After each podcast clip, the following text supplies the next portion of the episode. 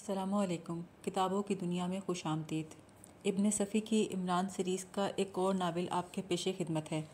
اس کا نام ہے نیلے پرندے۔ چودھویں کی چاندنی پہاڑیوں پر بکھری ہوئی تھی۔ سناٹے اور چاندنی کا حسین امتزاج صدیوں پرانی چٹانوں کو گویا جھنجھوڑ کر جگا رہا تھا۔ پہاڑوں میں چکراتی ہوئی سیاہ سڑک پر، جو بلندی سے کسی بل کھاتے ہوئے سانپ سے مشابہ لگتی تھی، ایک لمبی سی کار دوڑتی دکھائی دے رہی تھی۔ اچانک گاڑی رک گئی۔ اسٹیئرنگ کے سامنے بیٹھا ہوا آدمی بڑبڑایا، کیا ہو گیا بھائی؟ اس نے دوبارہ اسٹارٹ کیا۔ انجن جاگا، ایک مختصر سی انگڑائی لی اور پھر سو گیا۔ کئی بار کوشش کے باوجود بھی انجن نہ آن ہوا۔ یار، دھکا لگانا پڑے گا۔ اس نے پیچھے مڑ کر کہا، مگر پچھلی سیٹ سے خراٹے بلند ہو رہے تھے۔ اس نے پیچھے مڑ کر سونے والے کو بری طرح جھنجھوڑا۔ ارے ارے، بچاؤ۔ اچانک سونے والے نے حلق پھاڑنا شروع کر دیا۔ میں کہاں ہوں؟ وہ آنکھیں مل مل کر چاروں طرف دیکھنے لگا۔ عمران کے بچے، ہوش میں آؤ۔ بچے، خدا کی قسم، ایک بھی نہیں ہے سپر فیاض۔ کار اسٹارٹ نہیں ہو رہی، کیپٹن فیاض نے کہا۔ چلو دھکا لگاؤ۔ عمران نے اس کے شانے پکڑے اور دھکیلتا ہوا آگے بڑھنے لگا۔ یہ کیا بےحودگی ہے عمران، میں تھپڑ رسید کر دوں گا۔ فیاض پلٹ کر اس سے لپٹ پڑا۔ ہائے ہائے، میں مرد ہوں گئی اس بات پر فیاض حلق پھاڑ کر چیخا، میں کہتا ہوں کار دھکا دیے بغیر اسٹارٹ نہیں ہوگی۔ تو ایسے بولو نا۔ فیاض اسٹیئرنگ کے سامنے جا بیٹھا۔ عمران کار کے آگے کھڑا ہوا اور اسے پیچھے کی طرف دھکیلنے لگا۔ ارے، فیاض چیخا، پیچھے سے۔ عمران نے منہ پھر کر اپنی کمر کار کے اگلے حصے سے لگا دی اور پھر زور لگانے لگا۔ ارے، تجھے خدا غارت کرے، سور۔ فیاض دانت پیس کر رہ گیا۔ اب کیا ہو گیا؟ عمران جھلا کر بولا۔ فیاض نیچے آیا، عمران کو بے بسی سے گھورا اور کہا، تم کیوں پریشان کرتے ہو؟ عمران بولا، پریشان تم کرتے ہو یا میں؟ اچھا چلو اسٹیئرنگ پر بیٹھو، میں دھکا لگاتا ہوں. عمران پیشانی پہ ہاتھ مار کر اسٹیئرنگ پہ جا بیٹھا۔ کیپٹن فیاض نے کار کو دھکیلنا شروع کیا۔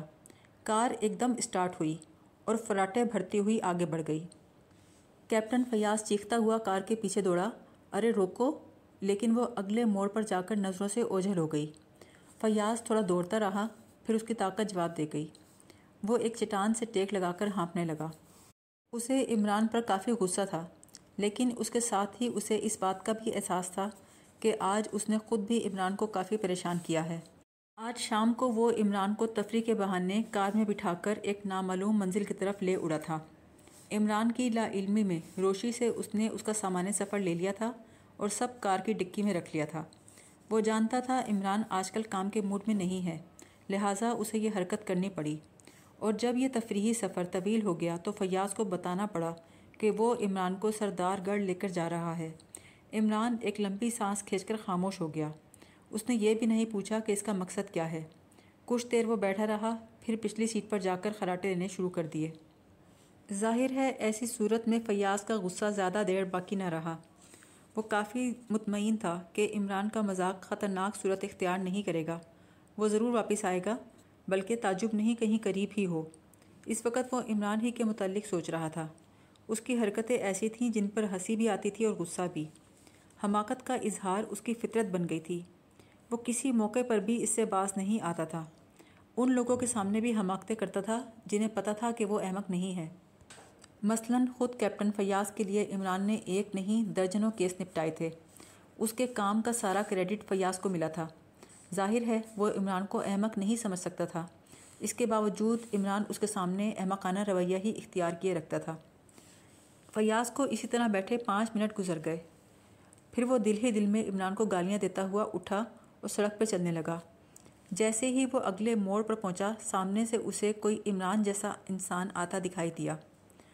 وہ دور سے ہی بولا، کپتان صاحب، گاڑی پھر رک گئی ہے۔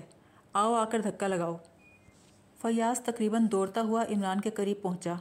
اس کا ہاتھ گھوما ضرور، لیکن خلا میں رہ گیا کیونکہ عمران بڑی پھرتی سے بیٹھ گیا تھا۔ ہائے، کیا ہو گیا ہے تمہیں؟ عمران نے اٹھ کر اس کے دونوں ہاتھ پکڑ لیے۔ ابھی تو تم اچھے بھلے تھے۔ فیاض دانت پیس کر بولا، میں تمہیں مار ڈالوں گا۔ لیکن عمران کی گرفت مضبوط تھی، وہ ہاتھ نہ چھڑا سکا۔ عمران نے بڑی سادگی سے کہا، دیکھو، وعدہ کرو مارو گے نہیں۔ فیاض کو اپنا موڈ ٹھیک کرنے میں زیادہ دیر نہ لگی۔ وہ کرتا بھی کیا۔ عمران پر غصہ اتارنا ایک طرح سے وقت کی بربادی تھی۔ اس بار کار کو دھکا لگانے کی ضرورت پیش نہ آئی۔ عمران نے کئی منٹ اس کے انجن پر لگائے تھے۔ اور سچ تو یہ ہے، وہ زیادہ دور نہیں گیا تھا۔ قریب ہی ایک جگہ گاڑی روک کر انجن کی مرمت کرنے بیٹھ گیا تھا۔ اسے توقع تھی، فیاض جلد ہی دوڑتا ہوا آ جائے گا۔ لیکن جب کافی دیر تک فیاض نہ آیا تو وہ خود ہی واپس آ گیا۔ تھوڑی ہی دیر بعد دونوں اسی گاڑی میں بیٹھے سڑک پر سفر کر رہے تھے۔ عمران پچھلی سیٹ پر تھا۔ فیاض بڑبڑا کے بولا، اس وقت تمہاری جگہ کوئی اور ہوتا تو؟ عمران جلدی سے بولا، چین سے گھر میں پڑا سو رہا ہوتا۔ فیاض بولا، بکواس مت کرو۔ تم سے اس کیس کا معاملہ پانچ ہزار میں طے ہوا ہے۔ عمران بولا، یار، یہ کیس کا لفظ میرے سامنے نہ بولا کرو۔ لاہور ولا قوت۔ میں نے اکثر دائیوں کو زچگی کرانے کے کام کو بھی کیس کہتے ہی سنا ہے۔ اچھا سنو عمران، ان لوگوں کے سامنے کوئی ایسی حرکت نہ کرنا جس سے وہ بدل ہو جائیں۔ معاملہ ایسا ہے کہ وہ لوگ سرکاری طور پہ کوئی کارروائی نہیں کر سکتے۔ جواب میں فیاض کو عمران کی آواز کی بجائے خراٹے سنائی دیے۔ سردار گڑھ ایک پہاڑی علاقہ تھا۔ اب سے پچاس سال قبل یہاں خاک اڑتی تھی۔ لیکن جب یہاں مٹی کا تیل دریافت ہوا تو یہ ایک اچھا خاصا شہر بن گیا۔ شروع میں صرف مزدور طبقہ آباد ہوا، آہستہ آہستہ آبادی بڑھتی گئی۔ پھر ایک وقت یہ آیا کہ سردار گڑھ جدید طرز کا ترقی یافتہ شہر بن گیا۔ پہلے تو صرف مٹی کے تیل کے کنوؤں کی وجہ سے اس کی اہمیت تھی، لیکن اب اس کا شمار تفریح گاہوں میں بھی ہونے لگا تھا اور یہاں کے نائٹ کلب بڑی شہرت رکھتے تھے۔ کیپٹن فیاض نے کار ایک کلب کے سامنے روک دی۔ ٹاؤن ہال کے کلاک ٹاور نے ابھی ابھی گیارہ بجائے تھے اور یہ نائٹ کلبوں کے جاگنے کا وقت تھا۔ مگر عمران کے خراٹے شباب پر تھے۔ فیاض کو معلوم تھا کہ وہ سو نہیں رہا، لیکن وہ اس کا کچھ نہیں بگاڑ سکتا تھا۔ کار کے قریب سے گزرنے والوں سے آنکھیں ملاتے ہوئے وہ شرما رہا تھا۔ جو بھی کار کے قریب سے گزرتا، ایک لمحے کو رک کر خراٹے سنتا، پھر مسکراتے ہوئے آگے بڑھ جاتا۔ او مردود، فیاض نے اسے جھنجھوڑا۔ پہلے تو اس پر کوئی اثر نہ ہوا۔ پھر یک بیک بکھلا کر اس نے کھلے دروازے سے باہر چھلانگ لگا دی۔ لیکن سڑک پر گرنے سے پہلے ہی وہ سنبھل گیا۔ شاید ہی اسے کسی نے گرتے دیکھا ہو۔ دوسرے ہی لمحے وہ بڑے پرسکون انداز میں فیاض کے شانے پر ہاتھ رکھے کھڑا تھا۔ یار ہم کہاں ہیں؟ عمران نے ایسے لہجے میں پوچھا، جس میں نہ شرمندگی تھی، نہ بے اطمینانی۔ فیاض ہنس کے بولا، کپڑے تو جھاڑ لو۔ عمران نے جلدی سے فیاض کے کپڑے جھاڑنے شروع کیے۔ وہ چلو اندر۔ فیاض نے اسے دھکیل کر عمارت کی طرف بڑھایا۔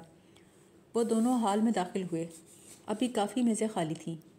فیاض نے چاروں طرف نگاہ دوڑا کر ایک میز منتخب کی اور دونوں جا کر بیٹھ گئے۔ اس گوشے میں موجود ویٹر نے انہیں قریب آ کر سلام کیا۔ وعلیکم السلام، عمران نے اٹھ کر اس سے مسافہ کیا۔ بچے تو ٹھیک ہے نا؟ جی صاحب، ویٹر بکھلا گیا۔ فیاض نے عمران کے چٹکی کاٹی۔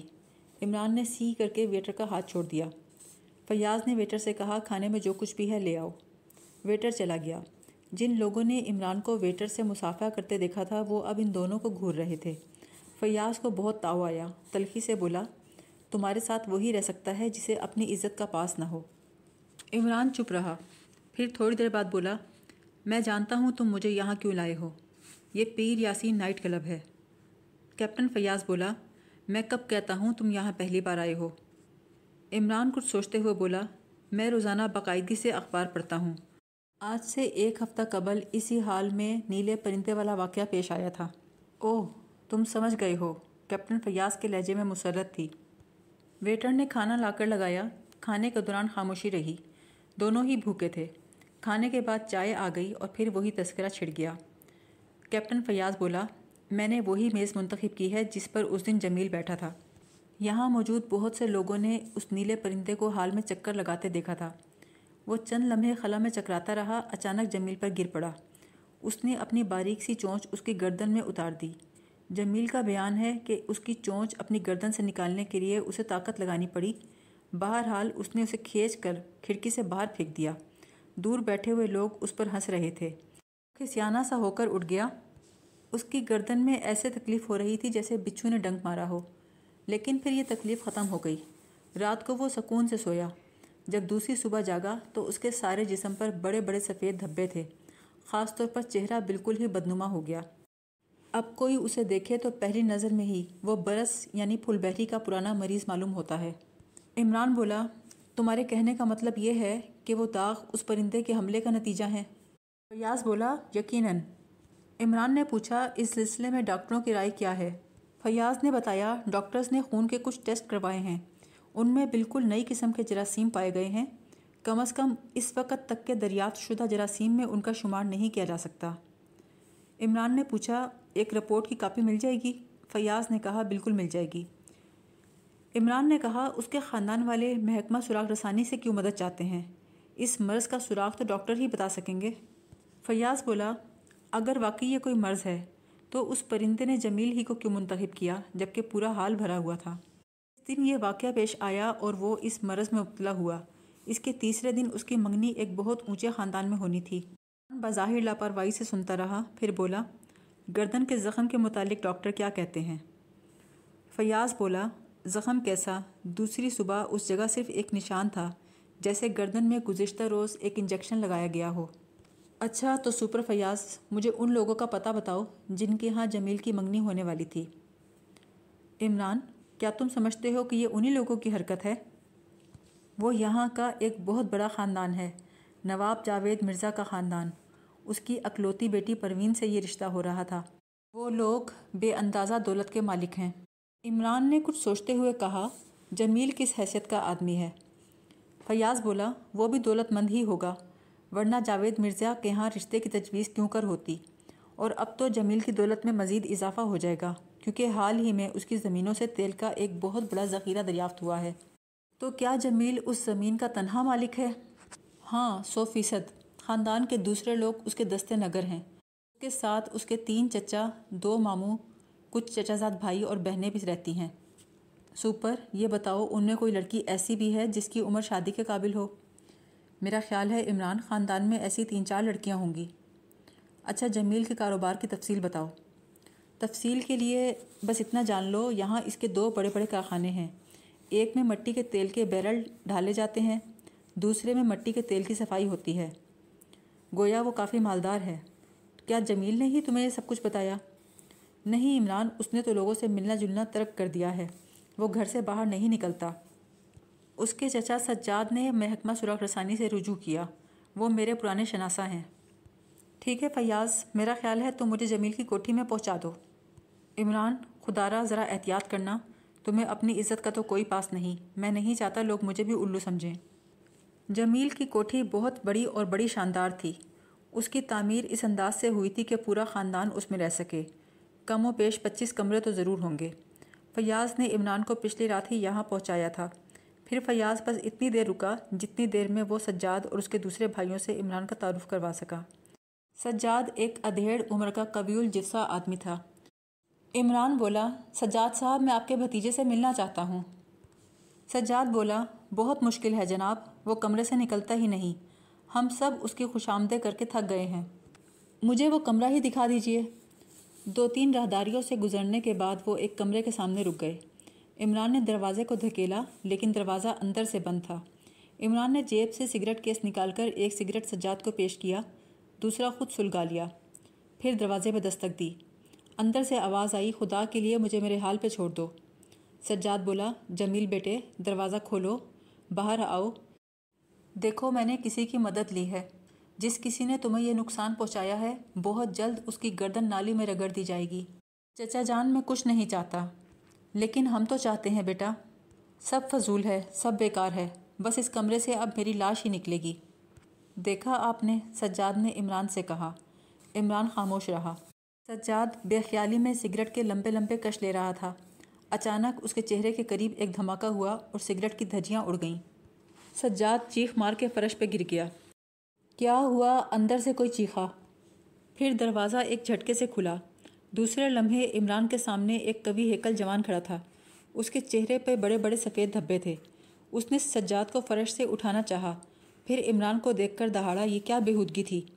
خدا کی قسم، میں نے کچھ نہیں کیا۔ جمیل نے سجاد کو جھنجھوڑا، چچا جان، کیا ہوا؟ پھر وہ عمران کی طرف مڑا۔ آپ کون ہیں؟ لیکن پھر دوسرے ہی لمحے دونوں ہاتھوں سے اپنا چہرہ چھپا کر کمرے میں گھس گیا اور دروازہ بند کر لیا۔ مجھے بتائیے، اس بےحودگی کا کیا مطلب تھا؟ سجاد انتہائی غصے سے بولا۔ عمران گھبرائے ہوئے لہجے میں بولا، دیکھیے، یہ کیپٹن فیاض کی حرکت ہے۔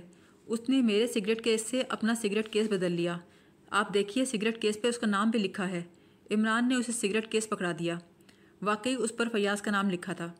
گھر کے باقی افراد بھی وہیں جمع ہو گئے تھے۔ سجاد بولا، میں ایسے مذاق پر لانت بھیجتا ہوں۔ اس طرح اچانک ہارٹ فیل بھی ہو سکتا ہے۔ فیاض کو ایسا مذاق زیب نہیں دیتا۔ عمران نے بے خیالی میں سگریٹ کیس سے دوسرا سگریٹ نکالا۔ پھر ایسے چونکا جیسے دھماکے والا واقعہ بھول گیا تھا۔ پھر اس نے جھنجھلاہٹ کا مظاہرہ کر کے سارے سگریٹ توڑ کے پھینک دیے۔ اور سگریٹ کیس کو فرش پہ رکھ کر پہلے تو اس پر گھوسے برسائے۔ پھر کھڑا ہو کر جوتوں سے رونے لگا۔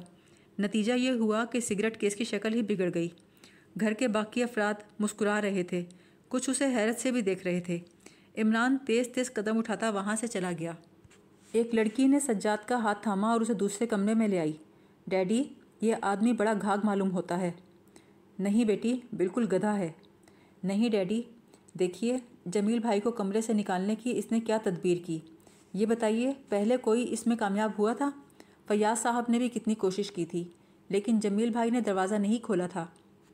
تم ٹھیک کہہ رہی ہو سیدہ، مگر کمال ہے، صورت سے یہ آدمی بالکل گدھا لگتا ہے۔ ڈیڈی، محکمہ سراغ رسانی میں ایسے ہی لوگ کامیاب سمجھے جاتے ہیں۔ پھر اب کیا کیا جائے؟ ہم نے اسے اتنی سنا دی ہیں، غالباً وہ جانے والا ہوگا۔ ٹھہریے، میں جا کر اسے روکتی ہوں۔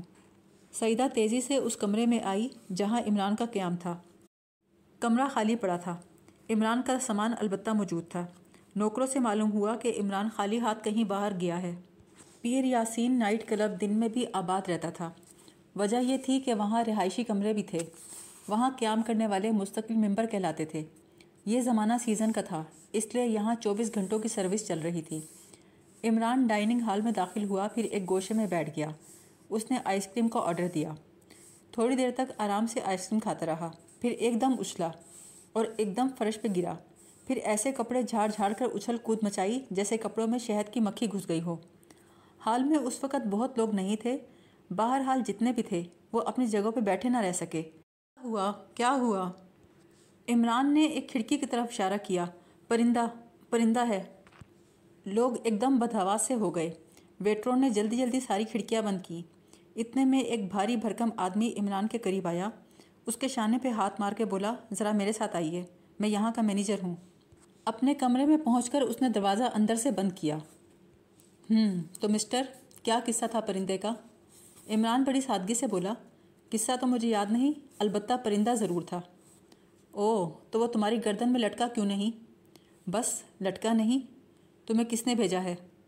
مجھے کسی نے نہیں، میں تو والدین سے چھپ کر یہاں آیا ہوں۔ اس شخص نے دراز میں سے لوہے کا ایک رول نکالا اور عمران پر لپک کر مارا۔ عمران ایک دم پیچھے ہٹا۔ مینیجر اپنی ہی جھونک میں میز سے جا ٹکرایا۔ اٹھ کے عمران چاہتا تو دروازہ کھل کر باہر نکل سکتا تھا، لیکن وہ ایک طرف کھڑا رہا اور پوچھنے لگا، آپ کو چوٹ تو نہیں آئی؟ اس کے جملے پر مینیجر کو مزید غصہ آیا۔ اس نے ایک بار پھر پوری طاقت سے عمران پہ حملہ کیا۔ دیکھیے، آپ خواہ غصہ ہو رہے ہیں۔ اگر آپ چاہتے ہیں میں آپ کے کلب میں نہ آؤں تو یہ میں یقیناً نہیں آؤں گا۔ مینیجر عمران کو گھور کر دیکھتا رہا، پھر بولا، کیا چاہتے ہو؟ عمران بولا، وہ پرندہ میری گردن سے ٹکرایا تھا۔ پھر مجھے نہیں معلوم کہاں گیا۔ مینیجر بولا، بکواس، بالکل بکواس۔ میرے کلب کو بدنام کرنے کی انتہائی مکرو سازش ہے یہ۔ عمران ایک دم سنجیدہ ہو کے بولا، دراصل بات یہ ہے، میں ایک سیاح ہوں۔ میں نے اس پرسرار پرندے کے بارے میں اخبارات میں پڑھا تھا۔ مینیجر غرا کر بولا، یہ سب بکواس ہے۔ وہ پرندہ، یہ سب بکواس اس جمیل نے کی ہے۔ اور کسی کو تو دکھائی نہیں دیا۔ عمران بولا، سچ کہوں، مجھے بھی اس کہانی پر یقین نہیں۔ مینیجر جھلا گیا۔ پھر تم نے یہ ڈرامہ کیوں کیا ہے؟ عمران ہاتھ اٹھا کر بولا، دراصل میرا پیشہ ہی ایسا ہے۔ میں ایک اخبار کا رپورٹر ہوں۔ چندر نگر کا مشہور اخبار اجالا۔ تم نے نام تو سنا ہوگا۔ میں صحیح واقعہ معلوم کرنے کی غرض سے یہاں آیا ہوں۔ یہ سب میں نے اس لیے کیا کہ تم مجھ سے کھل کے گفتگو کرو۔ تم نے غصے میں اس بات کا اظہار کر دیا کہ یہ تمہارے کلب کو بدنام کرنے کی کوئی سازش ہے۔ تم نے دوسرے رپورٹروں کو بھی یہی کہا ہوگا۔ مینیجر بولا، نہیں لیکن کیوں؟ اس کیوں کا اس کے پاس کوئی جواب نہ تھا۔ عمران بولا، اس لیے کہ جمیل شہر کا بہت بڑا آدمی ہے۔ اس پر مینیجر نے شہر کے اس بہت بڑے آدمی کو ایک گندی گالی دی، پھر خاموش ہو گیا۔ ٹھیک ہے، تم کھلم کھلا نہیں کہہ سکتے تھے۔ ظاہر ہے، تمہارا کلب انہی بڑے آدمیوں کی وجہ سے چلتا ہے۔ مینیجر نے بڑے آدمیوں کے لیے بھی وہی گالی دہرائی۔ پھر اپنی جیب سے سگریٹ کا پیکٹ تلاش کر کے ایک سگریٹ سلگایا۔ عمران مسکرا کر بولا، میں تم سے متفق ہوں۔ میرا اخبار بھی متفق ہو جائے گا۔ لیکن صحیح حالات کا علم ہونا ضروری ہے۔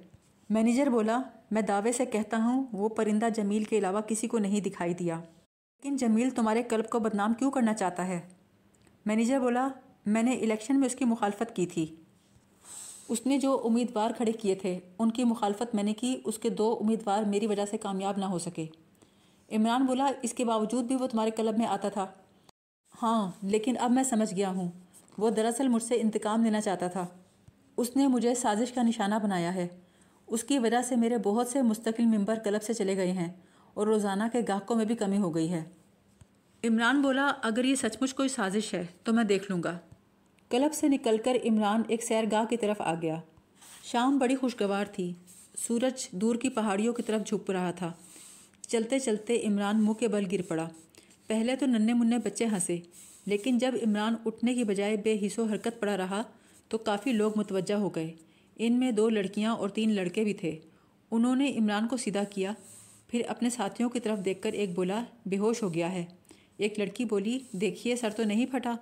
اس آدمی نے عمران کا سر ٹٹولا۔ نہیں، سر پر تو کوئی چوٹ نظر نہیں آتی۔ شاید اسے کسی قسم کا دورہ پڑا ہے۔ شاید مرگی۔ وہ لوگ عمران کو ہوش میں لانے کی تدبیر کرنے لگے۔ سامنے ایک عالی شان عمارت تھی۔ یہاں سے اس کا فاصلہ زیادہ نہیں تھا۔ یہ نواب جاوید مرزا کی کوٹھی تھی۔ نوجوانوں میں سے ایک نے پوچھا، اب کیا کرنا چاہیے؟ یہ بیچارہ کب تک یہاں پڑا رہے گا؟ کیوں نہ ہم اسے اٹھا کر کوٹھی میں لے جائیں۔ لڑکیوں نے بھی اس کی تائید کی۔ تیسرا لڑکا جو سب سے الگ تھلگ کھڑا تھا، منہ بنا کر بولا، میرا خیال ہے ایسا کرنا ٹھیک نہیں۔ کیوں؟ ایک لڑکی بولی، یہ آدمی مجھے کچھ ٹھیک نہیں لگتا۔ برا ہی صحیح، دنیا کا کوئی آدمی بھی فرشتہ نہیں ہوتا۔ ان لوگوں نے عمران کو زمین سے اٹھایا۔ جو تو کر کے وہ کوٹھی میں داخل ہوئے۔ وہاں پہنچ کر عمران کو ہوش میں لانے کے لیے انہوں نے کئی تدبیریں کی لیکن کامیابی نہ ہوئی۔ آخر تھک کر انہیں ڈاکٹر کو فون کرنا پڑا۔ اتنی دیر میں ایک باوقار بوڑھا کمرے میں داخل ہوا۔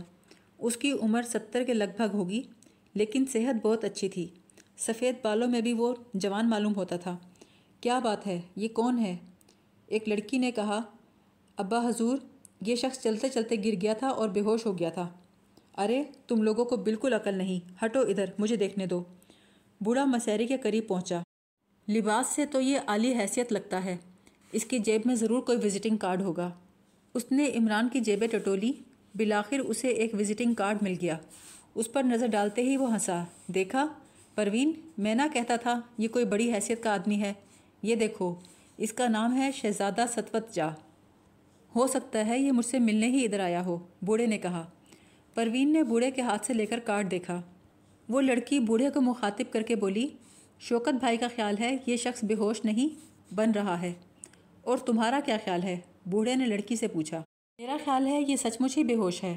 اچھا تم یہاں ٹھہرو اور باقی تمام لوگ جو اس کو بنا ہوا سمجھ رہے ہیں وہ اس کمرے سے فوراً چلے جائیں۔ پروین کے علاوہ سب لوگ کمرے سے چلے گئے۔ یہ نواب جاوید مرزا تھا، جو کافی جھکی آدمی تھا۔ اس کے ذہن میں جو بات بیٹھ جاتی وہ پتھر کی لکیر ہوتی تھی۔ جو لوگ اس سے کسی بات پر متفق نہ ہوتے، انہیں عام طور پر خسارہ اٹھانا پڑتا۔ اس کے تینوں بھتیجے شوکت، عرفان، صفتر اور اس کی بھانجی ریحانہ، اکثر اس کے زیر عطاب ہی رہتے تھے۔ اتنے میں ڈاکٹر آ گیا۔ وہ کافی دیر تک عمران کا معائنہ کرتا رہا۔ پھر جاوید مرزا کی طرف دیکھ کر کہا، آپ کا کیا خیال ہے؟ نہیں ڈاکٹر، پہلے تم اپنا خیال ظاہر کرو۔ ڈاکٹر ششو پنج میں پڑ گیا۔ وہ یہاں کا فیملی ڈاکٹر تھا۔ یہاں سے اسے سینکڑوں روپے ماہوار کی آمدنی ہوتی تھی۔ اسی لیے وہ محتاط تھا۔ وہ جاوید مرزا کے سوال کا جواب دیے بغیر ایک بار پھر عمران پہ جھکا۔ ہاں ہاں اچھی طرح اطمینان کر لو، پھر خیال ظاہر کرنا۔ جاوید مرزا سر ہلا کر بولا۔ ڈاکٹر بولا، بے ہوشی کافی گہری ہے، مگر یہ کوئی مرگی کا مرض معلوم نہیں ہوتا۔ میرا خیال ہے دوا کی ضرورت نہیں۔ جاوید مرزا بولے، مگر میرا خیال ہے کہ دوا کی ضرورت ہے۔ ڈاکٹر بولا آپ مجھ سے زیادہ تجربہ کار ہیں۔ فی الحال میں ایک انجیکشن لگا دیتا ہوں۔ انجیکشن؟ پتہ نہیں کیا ہو گیا ہے آج کل کے معالجوں کو۔ انجیکشن کے علاوہ کوئی علاج سوچتا ہی نہیں۔ یک بیک عمران اٹھ کر بیٹھ گیا۔ Get out all of you. اس نے غصیلے لہجے میں کہا۔ پھر چاروں طرف دیکھ کر شرمندہ ہو جانے کے سے انداز میں ہونٹوں پر زبان پھیر کر تھوک نکلنے لگا۔ اب کیسی طبیعت ہے؟ وہ تو ٹھیک ہے مگر آپ کون ہیں؟ عمران آنکھیں پھاڑ پھاڑ کر چاروں طرف دیکھ رہا تھا۔ میں جاوید مرزا ہوں، یہ پروین ہے اور یہ ڈاکٹر عشرت۔ اور میں، تم شہزادہ ستوت جا۔ ہیں؟ آپ میرا نام کیسے جان گئے؟ میں نے تو ابھی تک کسی پر اپنی اصلیت ظاہر نہیں کی۔ آپ کو کیسے پتہ چلا؟ جاوید مرزا ہنس کر بولا، فکر مت کرو، یہ بتاؤ اب تمہاری طبیعت کیسی ہے۔ مگر میں یہاں کیسے آیا؟ جاوید مرزا بولا، تم گر کر بے ہوش ہو گئے تھے۔ عمران کے منہ پہ ہوائیاں اڑنے لگیں۔ کیا میرا ایکسیڈنٹ ہو گیا ہے؟ اور میری کار کہاں ہے؟ کار؟ ہم نے تو آپ کی کار نہیں دیکھی، آپ تو پیدل تھے۔ آپ مذاق نہ کیجیے نہیں با خدا، وہاں کار نہیں تھی، پروین بولی۔ میرے خدا، کیا میں خواب دیکھ رہا ہوں؟ جاوید مرزا سے لے کر تمام ملازم گاڑی ڈھونڈنے نکل گئے۔ مگر گاڑی ہوتی تو ملتی۔ بڑی دیر کے بعد سب اسٹڈی میں اکٹھے ہوئے۔ شوکت، عرفان، صفدر، ریحانہ سبھی موجود تھے۔ جاوید مرزا بڑ بڑا کر بولا، لگتا ہے سردار گڑھ بھوتوں کا مسکن بن گیا ہے۔ روزانہ ایک نہ ایک انہونی ہو جاتی ہے۔ ویسے ستوت جا، تم ٹھہرے کہاں ہو؟ رائل ہوٹل میں۔ سردار گڑھ کب آئے تھے؟ پرسوں۔ پھر اب اپنی کار کے لیے کیا کرو گے؟ صبر کروں گا۔ دفتن شوکت نے پوچھا، آپ کہاں کے شہزادے ہیں جناب؟ عمران گردن اکڑا کر بولا، پرنس آف ڈھمپ۔ یہ ڈھمپ کیا بلا ہے؟ نقشے میں ڈھونڈ لیجیے، آپ ہماری توہین نہ کریں۔ نواب جاوید مرزا نے بگڑ کر شوکت سے کہا، شوکت، باہر نکل جاؤ۔ پھر وہ عمران سے بولا، تم خیال نہ کرنا، یہ میرا بھتیجا ذرا بد دماغ سا ہے۔ عمران تن تنا کر بولا، آپ بھی میری توہین کر رہے ہیں، نہ آپ نہ جناب، تم کہہ کر بات کر رہے ہیں۔ وہ بولا، میں نواب جاوید مرزا ہوں۔ اچھا عمران اچھل کر کھڑا ہو گیا۔ پھر آگے بڑھ کر اس سے مسافہ کیا۔ آپ سے مل کر بڑی خوشی ہوئی۔ مجھے بھی۔ پھر اس نے ان بچوں کا عمران سے تعارف کروایا۔ مگر اب آپ کی کار کا کیا ہوگا؟ آپ یاد کرنے کی کوشش کیجیے آپ نے اسے کہاں چھوڑا تھا؟ پتہ نہیں میں نے اسے چھوڑا تھا یا اس نے مجھے چھوڑا تھا۔ اچانک نواب جاوید مرزا نے ناک سکیڑ کر برا سمو بنایا۔ میں اس شوکت کو یہاں سے نکال دوں گا، اس نے کہا۔ عمران اٹھتے ہوئے بولا، میں خود ہی جا رہا ہوں۔ ارے ارے، میں نے آپ کو نہیں کہا۔ جاوید مرزا نے اسے شانوں سے پکڑ کر بٹھایا۔ میں تو شوکت کو کہہ رہا تھا۔ کیا آپ کو بو نہیں محسوس ہو رہی؟ عمران بولا ہاں یہ کیا بلا ہے؟ مرزا نواب نے جواب دیا اسے سائٹسٹ کہلانے کا شوق ہے۔ اس وقت بھی غالباً اپنی تجربہ گاہ میں بیٹھا ہے اور یہ جو بدبو سی آ رہی ہے نا، یہ کسی گیس کی ہے۔ ایسا معلوم ہوتا ہے جیسے بھنگیوں کی فوج قریب سے گزر رہی ہے۔ عمران نے ہونٹ سکیڑ کر کہا، کم از کم شاہی خاندانوں کے بچوں کے لیے تو یہ مناسب نہیں ہے۔ جاوید مرزا نے اسے تحسین آمیز نظروں سے دیکھ کر کہا، آپ کے خیالات بہت اچھے ہیں۔ پھر وہ پروین کی طرف مڑ کر بولا، دیکھا پروین، میں نہ کہتا تھا۔ شاہی خاندانوں میں آج بھی ایسے نوجوان موجود ہیں جنہیں عمومیت سے نفرت ہے۔ یہ سائنٹسٹ، وائنٹسٹ ہونا ہمارے بچوں کے لیے مناسب نہیں۔ اسی شام روشی عمران کی ٹو سیٹر کار سمیت سردار گڑھ پہنچ گئی۔ عمران نے صبح ہی اسے تار دیا تھا۔ محکمہ سراغ رسانی کا ایک آدمی اسے چھوڑنے کے لیے آیا تھا۔ عمران اپنا طریقہ کار متعین کر چکا تھا۔ اسکیم کے تحت اسے رائل ہوٹل میں قیام کرنا تھا۔ وہاں کمرے حاصل کرنے میں اسے کوئی دشواری نہ ہوئی۔ اس نے وہاں کے رجسٹر میں اپنا نام شہزادہ ستوت لکھوایا۔ روشی کو اس نے اپنی پرائیویٹ سیکرٹری کی حیثیت سے کمرہ دلوایا۔ رات کا کھانا انہوں نے ڈائننگ ہال میں کھایا۔ پھر عمران روشی کو یہاں کے حالات سے آگاہ کرنے لگا۔ اچانک اس کی نظر شوکت اور عرفان پہ پڑی، جو کافی فاصلے پر بیٹھے ان دونوں کو گھور رہے تھے۔ شوکت وہیں بیٹھا رہا۔ عرفان اپنی میز سے اٹھ کر عمران کی طرف آیا۔ تشریف رکھیے۔ عمران نے پرمسرت لہجے میں کہا، آپ کچھ خیال نہ کیجیے گا، مجھے نام یاد نہیں رہا۔ جی میرا نام عرفان ہے، وہ ہنستے ہوئے بولا، لاہور ولا قوت، میں اکثر بھول جاتا ہوں۔ اور گاڑی کا کیا بنا؟ ارے، وہ تو یہاں گیراج میں پڑی تھی۔ مجھے یاد آیا، میں گاڑی پر ہی تھا، گاڑی ہوٹل میں ہی چھوڑ کے چلا گیا تھا۔ عرفان کی نظریں بار بار روشی کے چہرے پر پڑ رہی تھیں۔ وہ سچ پچ ایسے معدب انداز میں بیٹھی تھی جیسے کسی شہزادے کی پرائیویٹ سیکرٹری ہو۔ اچانک عمران اس کی طرف مڑ کر انگریزی میں بولا، سیکرٹری، میں ابھی کیا یاد کرنے کی کوشش کر رہا تھا؟ آپ، سر، میرا خیال ہے اس آدمی کا نام یاد کرنے کی کوشش کر رہے تھے جس نے ایک ایکڑ زمین میں ڈیڑھ من شلجم اگائے تھے۔ آ ہاں ہاں یاد آ گیا۔ عمران اچھل کے کھڑا ہوا۔ پھر فوراً بیٹھ کر بولا، مگر نہیں، وہ تو دوسرا آدمی تھا جس نے یہ کیا تھا، لاہور ولا قوت میں پھر بھول گیا۔ ہاں تو عرفان صاحب، میں کیا کہہ رہا تھا؟ عرفان اس کی باتوں سے بور ہو کر اٹھ گیا۔ حالانکہ وہ روشی کی وجہ سے بیٹھنا چاہتا تھا، مگر اسے اندازہ ہوا کہ روشی اس احمق شہزادے کی موجودگی میں اس میں دلچسپی نہ لے گی، کیونکہ اس نے اس دوران ایک بار بھی عرفان کی طرف نہیں دیکھا تھا۔ عرفان اٹھا اور شوکت کے پاس جا بیٹھا۔ عمران اور روشی اپنے کمروں میں آ گئے۔ روشی کل تمہیں جیل جا کر ایک قیدی کے بارے میں معلومات حاصل کرنی ہے۔ اس کا نام سلیم ہے۔ اسے شوکت نے جیل بھجوایا تھا۔ کل صبح تمہیں اس سے ملنے کے لیے خصوصی اجازت نامہ مل جائے گا۔ لیکن مجھے اس سے کیوں ملنا ہوگا؟ یہ معلوم کرنے کے لیے کہ اس پر جو الزامات لگائے گئے ہیں، ان میں کہاں تک حقیقت ہے؟ کیا الزامات ہیں؟ عمران بولا، یہ تم اسی سے پوچھنا۔ پھر اس سے جو بھی گفتگو ہو، مجھے مطلع کر دینا۔ لیکن آخر وہ ہے کون؟ اس کا اس واقعے سے کیا تعلق ہے؟ جب میں ایک ملاقاتی کی حیثیت سے وہاں جاؤں گی، تو وہ مجھ سے ملاقات کی وجہ ضرور پوچھے گا۔ عمران ہاتھ اٹھا کر بولا، تم کوئی پرواہ نہ کرو، اس سے کہہ دینا کہ تم کسی اخبار کی رپورٹر ہو۔ تب بھی مجھے اس کے تھوڑے بہت حالات تو معلوم ہونے چاہیے۔ ٹھیک ہے، اب تم کافی چل نکلی ہو۔ اچھا تو سنو، سلیم شوکت کا لیب اسسٹنٹ تھا۔ شوکت وہی ہے جو نیچے ڈائننگ ہال میں سامنے کرسی پر بیٹھا مجھے گھور رہا تھا۔ غالباً تم سمجھ ہی گئی ہوں گی۔ اس شوکت کو سائنٹیفک تجربات کا خپت ہے۔ اس نے باقاعدہ قسم کی لیبارٹری بنا رکھی ہے۔ روشی نے اہم باتیں ایک ڈائری میں نوٹ کرتے ہوئے پوچھا، تو سلیم اس کا لیبارٹری اسسٹنٹ تھا اور شوکت نے ہی اسے جیل بھجوایا، لیکن آخر کیوں؟ اس پر ایک بہت معمولی سی رقم خرد برد کرنے کا الزام ہے۔ تو اتنے سے الزام کے تحت وہ جیل میں ہے؟ روشی نے پوچھا۔ روشی کیا یہ نہیں ہو سکتا کہ اصلی جرم عائد کردہ الزام سے زیادہ سنگین ہو، جسے شوکت ظاہر کرنا پسند نہ کرتا ہو اور نہ ہی سلیم؟ اگر یہ بات ہو، تو پھر وہ مجھے حقیقت کیوں بتانے لگا؟ او فو روشی اتنی ذہین بھی نہ بنو، ورنہ میں بور ہو جاؤں گا۔ جو کچھ میں کہہ رہا ہوں اس پر عمل کرو۔ اس کا مطلب ہے کوئی تیسری بات ہے، جو تم ظاہر کرنا نہیں چاہتے۔ روشی نے لاپرواہی سے کہا، خیر میں چلی جاؤں گی۔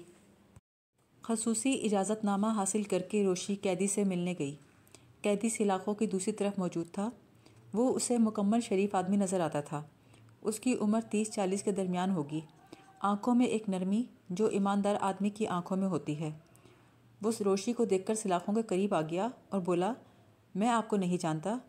روشی نے ایک کہکہا لگایا، اس کا انداز چڑانے کا سا تھا۔ اس وقت وہ بالکل آزادانہ گفتگو کرنا چاہتی تھی۔ عمران کے بتائے ہوئے طریقوں پہ عمل کرنے کا اس کا ارادہ نہیں تھا۔ عمران کی باتوں سے اس نے اندازہ لگایا تھا، وہ صرف ملاقات کا رد عمل معلوم کرنا چاہتا ہے۔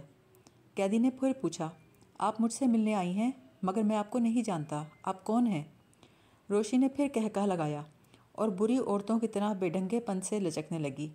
قیدی آہستہ سے بڑبڑایا۔ میں سمجھ گیا، لیکن تم مجھے غصہ نہیں دلا سکتی۔ قطعی نہیں، کبھی نہیں۔ بات بڑی عجیب تھی۔ روشی ان جملوں کی نوعیت پہ غور کرتے وقت اداکاری کرنا بھول گئی اور ایک سیدھی سادھی عورت نظر آنے لگی۔ قیدی اسے توجہ اور دلچسپی سے دیکھتا رہا، پھر پوچھنے لگا، تمہیں یہاں کس نے بھیجا ہے؟ اچانک روشی کی ذہانت پھر جاگ اٹھی۔ بولی تم وہ آدمی معلوم نہیں ہوتے۔ کیا تمہارا نام سلیم ہے؟ تم نوابزادہ شوکت کے لیبارٹری اسسٹنٹ تھے؟ قیدی کے چہرے پر فکر کے آثار نمودار ہوئے، لیکن وہ سراسیمہ نہیں تھا۔ البتہ خالی و ذہنی سے اس کو دیکھ رہا تھا۔ پھر ذرا پیچھے ہٹ کر بولا، میں تم سے کوئی بات کرنا نہیں چاہتا، تم جا سکتی ہو۔ روشی بولی، اگر تم ہی سلیم ہو۔ قیدی بولا، میں کچھ نہیں سننا چاہتا، یہاں سے چلی جاؤ۔ لیکن سنو تو، میں کہتا ہوں جاؤ۔ وہ حلق پھاڑ کر چیخا۔ سامنے سے دو سنتری تیزی سے سلاخوں کے پاس آئے۔ قبل اس سے کہ وہ روشی کو کچھ کہتے۔ روشی بولی اچھا اچھا سلیم، فکر نہ کرو۔ میں تمہارے گھر والوں سے جا کر بات چیت کروں گی۔ وہ پھر اس کے جواب کا انتظار کیے بغیر باہر نکل گئی۔ عمران نے روشی کا بیان بہت غور سے سنا اور چند لمحے خاموش رہ کر بولا، تم واقعی ہوشیار ہو گئی ہو۔ اس سے زیادہ تو میں بھی نہیں کر سکتا تھا۔ اسی لمحے دروازے پر دستک ہوئی۔ عمران بولا، کم آن۔ ایک لڑکی دروازے میں داخل ہوئی۔ بولی، میں سعیدہ ہوں۔ آپ نے مجھے دیکھا تو ہوگا۔ عمران بولا، نہیں سیکرٹری میری اینک لاؤ۔ لڑکی جھنجھلا کر بولی، عمران صاحب، میں سجاد صاحب کی لڑکی ہوں۔ عمران بولا سیکرٹری ذرا ڈائری میں دیکھ کر بتاؤ، یہ سجاد صاحب کون ہیں؟ لڑکی تھوڑا غصے میں آئی۔ بولی، میں یہ کہنے آئی تھی، جمیل بھائی آپ سے ملنا چاہتے ہیں۔ اوہ اچھا ہم ضرور ملنے آئیں گے، عمران نے کہا۔ سعیدہ کے واپس جانے کے بعد روشی نے کہا، عمران، مجھے تو وہ سلیم بہت عجیب آدمی لگا۔ اس کا وہ جملہ کہ تم مجھے غصہ نہیں دلا سکتی۔ اور پھر اس نے یہ پوچھا کہ تمہیں کس نے بھیجا ہے۔ عمران بولا، جو کچھ تمہیں معلوم ہے، اس سے زیادہ میں بھی نہیں جانتا۔ اور جہاں تک نیلے پرندے کی بات ہے، میرا خیال ہے جمیل کے علاوہ کسی نے بھی نہیں دیکھا۔ پیر یاسین نائٹ کلب کے مینیجر کا یہی بیان ہے۔ آج میں ان چند لوگوں سے ملا تھا جو اس شام کلب میں موجود تھے۔ لیکن انہیں وہاں کوئی پرندہ نظر نہیں آیا تھا۔ البتہ انہوں نے جمیل کو بکھلائے ہوئے انداز میں اچھلتے ضرور دیکھا تھا۔ جبکہ فیاض نے کہا تھا کہ نائٹ کلب میں وہ پرندہ کئی آدمیوں کو نظر آیا تھا۔ روشی نے پوچھا، کیپٹن فیاض کو یہ اطلاعات کس ذریعے سے ملی؟ عمران بولا، فیاض کو یہ ساری اطلاعات سجاد سے ملی تھیں۔ سجاد جمیل کا چچا ہے۔ اچھا میں ذرا اس کی کوٹھی کا چکر لگا کر آتا ہوں۔ سعیدہ نے مجھے کہا ہے کہ جمیل مجھ سے ملنا چاہتا ہے۔ جمیل کی کوٹھی میں سب سے پہلے سعیدہ سے ہی مٹ بھیڑ ہوئی۔ جی سعیدہ صاحبہ، میں حاضر ہوں۔ آپ نے کہا تھا، جمیل صاحب مجھ سے ملنا چاہتے ہیں۔ وہ بولی، جمیل صاحب نہیں، بلکہ میں خود ملنا چاہتی تھی۔ جمیل بھائی کسی سے نہیں ملتے، لیکن اس دن آپ کی تدبیر نے بڑا کام کیا تھا۔ عمران غسیلے لہجے میں بولا، اصل بات یہ ہے، جمیل صاحب نے دوسروں کو خواہ مخواہ الو بنا رکھا ہے۔ کیا مطلب؟ دیکھیے، وہ داغ بنے ہوئے معلوم ہوتے ہیں اور یہ کوئی مشکل کام نہیں۔ اس قسم کے داغ میں آپ کے چہرے پر آسانی بنا سکتا ہوں۔ سعیدہ غصے میں آ کر بولی، آپ بہت بیتوکی باتیں کر رہے ہیں۔ آپ یقین کیجیے سعیدہ صاحبہ، اگر آپ تیار ہوں، میں نہایت آسانی سے آپ کو بدصورت بنا سکتا ہوں۔ دیکھیے، آپ جمیل بھائی پہ الزام لگا رہے ہیں۔ ارے بڑے آئے جمیل بھائی، عمران منہ بنا کر بولا۔ خواہ مخواہ پیر یاسین نائٹ کلب کو بدنام کر کے رکھ دیا۔ آخر انہیں اس سے کیا ملا؟ سعیدہ چند لمحے کچھ سوچ کے بولی، یقیناً آپ کو کوئی غلط فہمی ہوئی ہے۔ عمران بولا مجھے تو زیادہ تر حالات کیپٹن فیاض کی زبانی معلوم ہوئے ہیں۔ ظاہر ہے، اس کی معلومات بھی آپ لوگوں کے بیانات پہ منحصر ہے۔ سعیدہ بولی، آپ غلطی پر ہیں۔ یہ سارے حالات اخبارات میں شائع ہوئے تھے۔ عمران بولا، تو آپ یہ کہنا چاہتی ہیں اخبار والوں نے یہ بے پرکی اڑائی تھی؟ سعیدہ بولی، نہیں، میرا یہ مطلب نہیں۔ لیکن میں یہ پوچھتی ہوں، کیا آپ ان واقعات کو جھوٹ سمجھتے ہیں؟ دیکھیے، مس سعیدہ محض آپ لوگوں کے بیانات کو سچائی کا معیار نہیں بنایا جا سکتا۔ اور پھر پیر یاسین نائٹ کلب کا مینیجر کہتا ہے کہ یہ سب کچھ کلب کو بدنام کرنے کے لیے کیا گیا ہے۔ فیاض نے بھی یہی بتایا کہ اس نیلے پرندے کو کئی آدمیوں نے دیکھا ہے۔ لیکن مجھے ابھی تک ایک بھی ایسا آدمی نہیں ملا جو یہ اعتراف کرے۔ اب آپ بتائیے، کیا جمیل صاحب کا یہ بیان ہے کہ اس پرندے کو کئی آدمیوں نے دیکھا تھا؟ سعیدہ کچھ سوچتی ہوئی بولی، نہیں، جمیل بھائی نے ایسا تو کچھ نہیں کہا تھا۔ وہ تو اس وقت خود بہت پریشان ہوں گے۔ انہیں کیا معلوم کہ دوسروں نے پرندہ دیکھا تھا یا نہیں؟ تبھی تو میں ان کا صحیح بیان سننا چاہتا ہوں۔ پھر عمران صاحب، آپ ہی کوئی تدبیر کیجیے۔ ہم تو انہیں اس بات پر آمادہ نہیں کر سکتے۔ آخر انہوں نے گھر آ کر کچھ تو بتایا ہوگا۔ سعیدہ بولی، صرف اتنا بتایا کہ پرندہ ان کی گردن میں چونچ اتار کر لٹک گیا تھا۔ لٹک گیا تھا؟ جی ہاں۔ اور اسے گردن سے الگ کرنے کے لیے انہیں تھوڑی قوت لگانی پڑی۔ پھر انہوں نے اسے کھینچ کر کھڑکی کے باہر پھینک دیا۔ عمران بولا، یہ تمام بات بہت عجیب ہے۔ اس بارے میں جمیل کے سسر جاوید مرزا کا کیا خیال ہے؟ سعیدہ بولی، ان کی طرف سے کوئی خاص رد عمل نہیں، بس رسمی طور پر افسوس ہی کیا ہے۔ میرا خیال ہے، شاید یہ رشتہ قائم نہ رہ سکے۔ عمران کچھ دیر سوچتا رہا، پھر بولا، آخر رشتہ ٹوٹنے سے فائدہ کسے پہنچے گا؟ سعیدہ نے عمران کو غور سے دیکھا، آپ یہ کیا سوچ رہے ہیں؟ عمران بولا، دیکھیے، اگر آپ اس پرندے کو کہرے خدا بندی ہی سمجھتے تھے تو مجھے تکلیف دینے کی کیا ضرورت تھی؟ اگر مجھے یہاں بلایا گیا ہے تو اس کا مطلب یہی ہے نا کہ آپ کو اس معاملے میں سازش کی بو آتی ہے۔ سعیدہ مسکرا کے بولی، اس کا مطلب تو یہ ہوا کہ اس سے صرف مجھے کو فائدہ پہنچ سکتا ہے۔ جاوید مرزا ایک بہت بڑا نواب ہے۔ وہ اپنی بیٹی کی شادی ایک برس کے مریض سے ہرگز نہ کرے گا۔ اور میں اتنی مالدار نہیں ہوں، لہٰذا ایک مالدار کوڑی مجھے پسند آ سکتا ہے۔ میرا باپ بخوشی اسے اپنا دماد بنا لے گا۔ کیا سمجھے؟ عمران بولا، اگرچہ آپ کی باتیں میرے سوال کا جواب نہیں، لیکن آپ کی صاف گوئی کو میں پسندیدگی کی نگاہ سے نہیں دیکھتا۔ میں کہتا ہوں، توبہ توبہ۔ بس قیامت قریب ہی ہے۔ اس کی پیشن گوئی ہے کہ قیامت کے قریب لڑکیاں بڑی ڈٹائی سے شادی بیاہ کی باتیں کریں گی، اپنے منہ سے بر مانگیں گی۔ سعیدہ بہت سنجیدگی سے بولی، عمران صاحب، موضوع سے ہٹنے کی کوشش نہ کریں۔ آپ مجھے بیوقوف نہیں بنا سکتے عمران بولا، کوئی ایسی تدبیر کیجیے کہ جمیل صاحب سے براہ راست گفتگو ہو سکے۔ میرے بس سے تو باہر ہے، پتہ نہیں وہ کیا سوچتے ہیں۔ کہیں کوئی پیار محبت کا جھگڑا تو نہیں؟ عمران نے پوچھا۔ میں اس پر روشنی نہ ڈال سکوں گی۔ ویسے پروین اکثر ہمارے گھر آتی رہتی تھی۔ کیا وہ اس واقعے کے بعد بھی آئی؟ ہاں کئی بار آ چکی ہے۔ کافی اداس ہوگی۔ میں نے غور نہیں کیا عمران صاحب۔ عمران کو بظاہر اس ملاقات کا کوئی مقصد سمجھ نہیں آ رہا تھا۔ رسمی طور پر دو جملے بول کر وہ وہاں سے رخصت ہو گیا۔ نواب جاوید مرزا کے ہاں رات کے کھانے کی میز پر عمران بھی موجود تھا۔ شوکت کے علاوہ خاندان کے تمام افراد موجود تھے جنہیں عمران پہلے بھی دیکھ چکا تھا۔ کھانے کے دوران جاوید مرزا کو اچانک اپنے والد مرحوم یاد آ گئے۔ خدا خدا کر کے والد صاحب کی داستان ختم ہوئی۔ پھر دادا صاحب کا بیان بھی چھڑنے والا تھا کہ عمران بول پڑا۔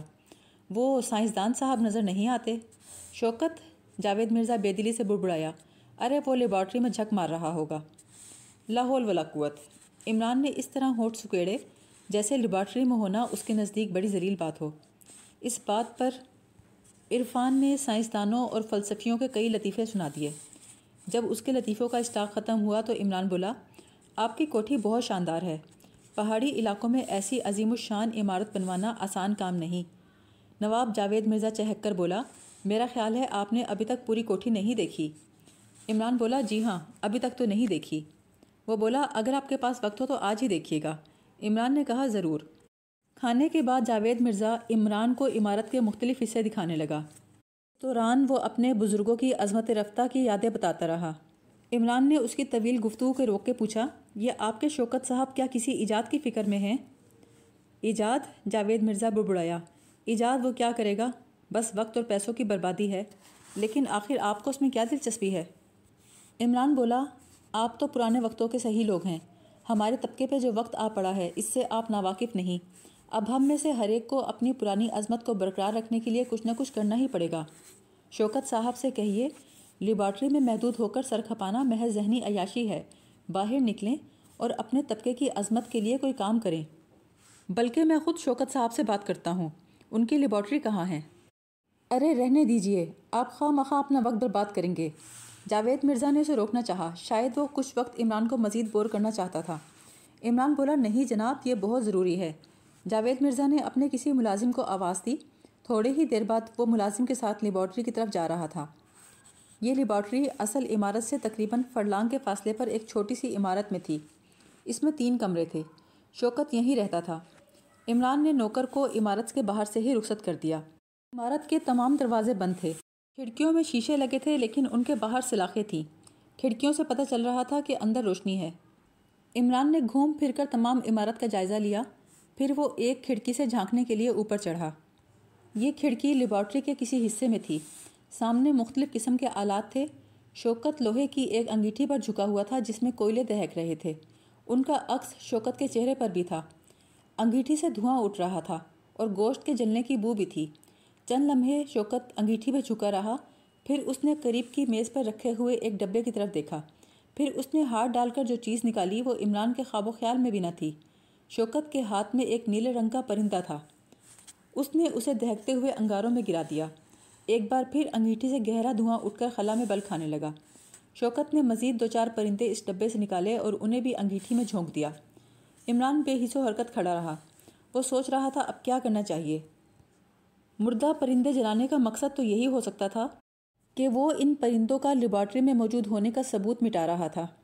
عمران نے پوری کوشش کی کہ اندر موجود شوکت کو باہر کا کچھ احساس نہ ہو، لیکن پتہ نہیں کس وجہ سے شوکت کچھ چوکنا سا نظر آتا تھا۔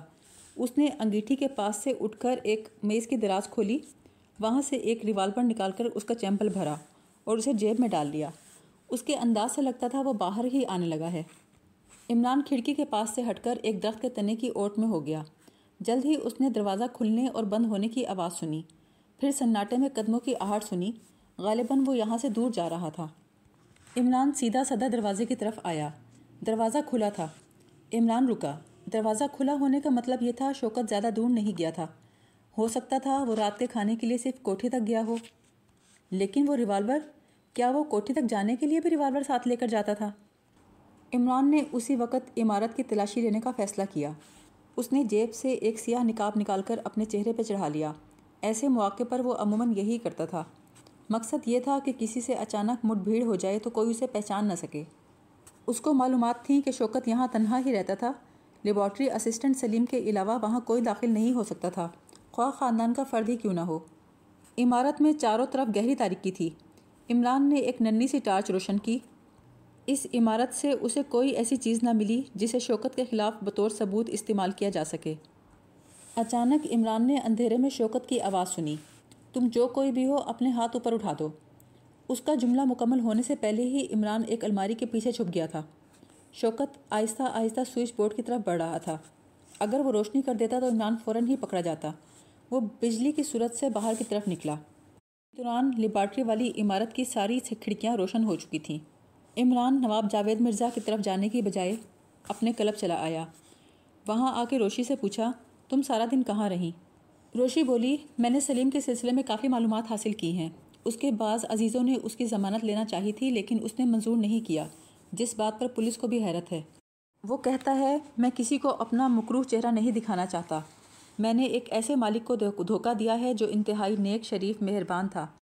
ویسے عمران میں سمجھ نہیں سکی۔ کیا بیسویں صدی میں اتنے حساس لوگ بھی پائے جاتے ہیں؟ اور اگر وہ اتنا ہی حساس تھا تو اس نے چوری جیسا فیل کیوں انجام دیا؟ اس کے جاننے والوں میں سے کئی لوگوں کا خیال ہے، وہ بہت شریف آدمی ہے، چوری نہیں کر سکتا۔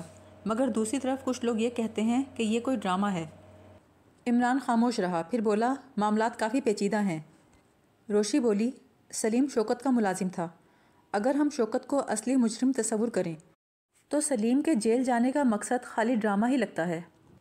عمران بولا، روشی، فرض کرو کہ سلیم شوکت کے جرم سے واقف ہے۔ اسی لیے وہ اس نے اس پر چوری کا الزام لگا کر جیل بھجوا دیا۔ روشی بولی، اگر یہی بات ہے، تو وہ نہایت آسانی سے شوکت کے جرم کا راز فاش کر سکتا ہے۔ عدالت کو بتا سکتا ہے کہ اسے کس لیے جیل بھجوایا گیا۔ عمران بولا، عدالت میں شوکت بھی تو یہی کہے گا، اپنی گردن بچانے کے لیے سلیم نے اس پہ جھوٹا الزام لگا دیا۔ آخر اس نے گرفتار ہونے سے قبل ہی اس قسم کا کوئی جرم تھا تو پولیس کو کیوں مطلع نہیں کیا؟ یہ بھی تو دیکھو کہ سلیم کی گرفتاری جمیل والے واقعے کے تین دن بعد عمل میں آئی۔ کیا پولیس نہیں پوچھے گی کہ جب یہ جرم ہو رہا تھا تم نے تب کیوں نہیں اطلاع دی؟ روشی بولی، مجھے کچھ زیادہ سمجھ تو نہیں آیا۔ چلو تم کہتے ہو تو ایسا مان لیتی ہوں۔ سلیم کا یہ جملہ بھی بہت عجیب تھا کہ تمہیں کس نے بھیجا ہے۔ عمران بولا، روشی فرض کرو شوکت اصلی مجرم ہے۔ تو اس کا جرم سلیم کے علم میں آ گیا ہوگا۔ اور سلیم نے سمجھا ہوگا کہ اب وہ جیل میں ہی محفوظ رہ سکتا ہے، ورنہ کہیں شوکت اسی کو قتل نہ کروا دے۔ اور سلیم نے سمجھا ہوگا کہ تمہیں شوکت نہیں بھیجا ہے تاکہ تم اس کی ٹو لے سکو۔ اسی لیے اس نے کہہ دیا کہ تم غصہ دلا کر بھی اصل حقیقت نہیں جان سکتی۔ جی بہت سنجیدگی سے بولی، مگر تمہارا نظریہ غلط بھی ہو سکتا ہے۔ عمران حلق پھاڑ کے بولا، نہیں، میں شرلاک ہومس ہوں، مجھ سے کبھی غلطی نہیں ہو سکتی۔ میں جوتے کا چمڑا دیکھ کر بتا سکتا ہوں، یہ کبوتر کی کھال کا ہے یا مینڈک کی کھال کا۔ ویسے، ابھی تک مجھے ڈاکٹر واٹسن جیسا کوئی آدمی نہیں ملا، یہی وجہ ہے کہ میں ترقی نہیں کر رہا۔ عمران کی بیتو کی باتیں سن کر روشی کمرے سے چلی گئی۔ اس وقت عمران بہت مصروف تھا۔ اس کی دانست میں مجرم اس کے سامنے ہی تھا۔ بس اس کے خلاف صرف ثبوت فراہم کرنا رہ گیا تھا۔ اس نے شوکت کے پاس مردہ پرندے دیکھے تھے، جنہیں وہ آگ میں جلا رہا تھا۔ بعض اوقات مختلف حالات کی ظاہری یکسانیت دھوکہ بھی دے جاتی ہے۔ لہٰذا عمران نے شوکت کے حق میں بطیر نظریے قائم کیے، لیکن خود بخود ان کی تردید ہوتی گئی۔ پروین شوکت کی چچا ذات تھی اور نواب جاوید مرزا کی اکلوتی بیٹی۔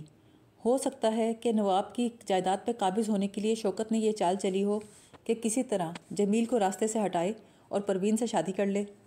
یہ تمام معلومات فیاض کے سامنے رکھنے کے بعد عمران بولا، کسی وقت میں شوکت بھی صاحب جائیداد تھا، لیکن اس کی جائیداد سائنٹیفک تجربات کی نظر ہو گئی ہے۔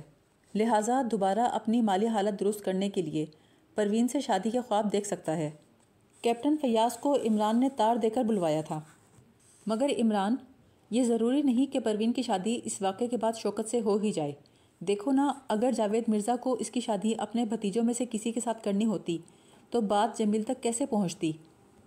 عمران بولا، یہ ٹھیک ہے، شاید جاوید مرزا کی یہ خواہش نہ ہو، لیکن یہ شادی شوکت کی خواہش ہو، اور وہ اب پروین کے ہر منگیتر کا چہرہ بگاڑتا رہے گا، تاکہ کسی سے بھی پروین کی شادی نہ ہو سکے اور بلاخر شوکت سے ہی ہو جائے۔ فیاض چند لمحے سوچتا رہا، پھر بولا، شاید تم ٹھیک ہی کہتے ہو۔ لیکن کیا اس کے علاوہ کسی اور بات کا بھی امکان ہے؟ ہے کیوں نہیں؟ یہ حرکت جمیل کے چچا یا ماموں کی بھی ہو سکتی ہے۔ نہیں عمران، ان میں سے کوئی ایسی حرکت نہیں کر سکتا۔ کیوں فیاض؟ محض اس لیے کہ سجاد سے تمہارے دوستانہ تعلقات ہیں۔ دیکھو، ان میں سے ہر شخص میرے لیے کھلی کتاب کی طرح ہیں، اور پھر ان میں کوئی بھی اتنا ذہین نہیں کہ ایسا جرم پلاٹ کر سکے۔ عمران، اس کی بات کاٹ کر بولا اچھا مجھے فی الحال اس بات سے کوئی بحث نہیں ہے۔ سلیم کا قصہ تم سن چکے ہو۔ میں چاہتا ہوں اسے کسی طرح جیل سے باہر نکالا جائے۔ فیاض بولا، جب وہ خود ہی نہیں نکلنا چاہتا تو پھر یہ کیسے ممکن ہے؟ وہ چوری کے کیس میں مجرم ہے۔ اسے قانون کے سپرد کرنے والا شوکت ہے۔ جب تک وہ خود عدالت سے رہائی کی درخواست نہ کرے، وہ باہر کیسے نکلے گا؟ یہ سب میں بھی جانتا ہوں، کیپٹن فیاض۔ لیکن اگر وہ رہا نہ ہوا تو پھر اصل مجرم کا ہاتھ آنا بہت محال ہے۔ عمران، آخر تم شوکت کے خلاف ثبوت کیوں نہیں اکھٹے کرتے؟ تم نے خود تو بتایا کہ شوکت مردہ پرندوں کو جلا رہا تھا۔ فیاض، فی الحال تم اس کو ٹاپک جہنم میں ڈال دو۔ کیا تم کسی ایسے پرندے کے وجود پہ یقین رکھتے ہو جس کی چونچ مارنے سے آدمی کو برس ہو جائے؟ اس کے جسم میں ایسے جراثیم پائے جائیں جو ساری دنیا کے لیے بالکل نئے ہوں۔ ظاہر ہے کہ یہ سفید داغ ان جراثیم کی وجہ سے ہی آئے ہیں۔ عمران، میرا شک پھر بھی شوکت پر ہی ہے۔ ہو سکتا ہے کسی سائنٹیفک طریقے سے اس نے پرندوں میں اس قسم کے اثرات پیدا کر دیے ہوں۔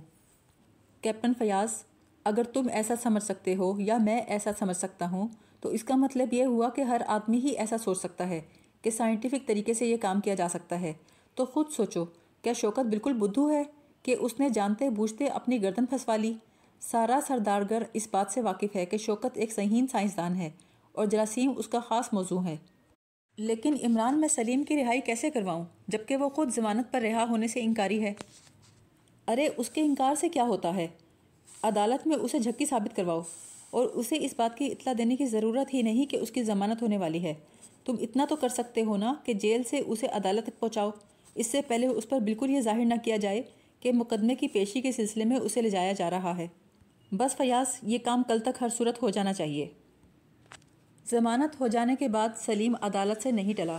وہ عدالت کے ایک برآمدے میں مستربانہ انداز میں ٹہل رہا تھا۔ کبھی کبھی خوفزدہ انداز سے ادھر ادھر دیکھ لیتا۔ عمران اس کے لیے اجنبی تھا۔ لہٰذا اس کے کافی قریب رہ کر اس کی حالت کا مشاہدہ کر سکتا تھا۔ کافی وقت گزر گیا، عدالت میں سناٹا چھا گیا۔ اب سلیم وہاں سے چل پڑا۔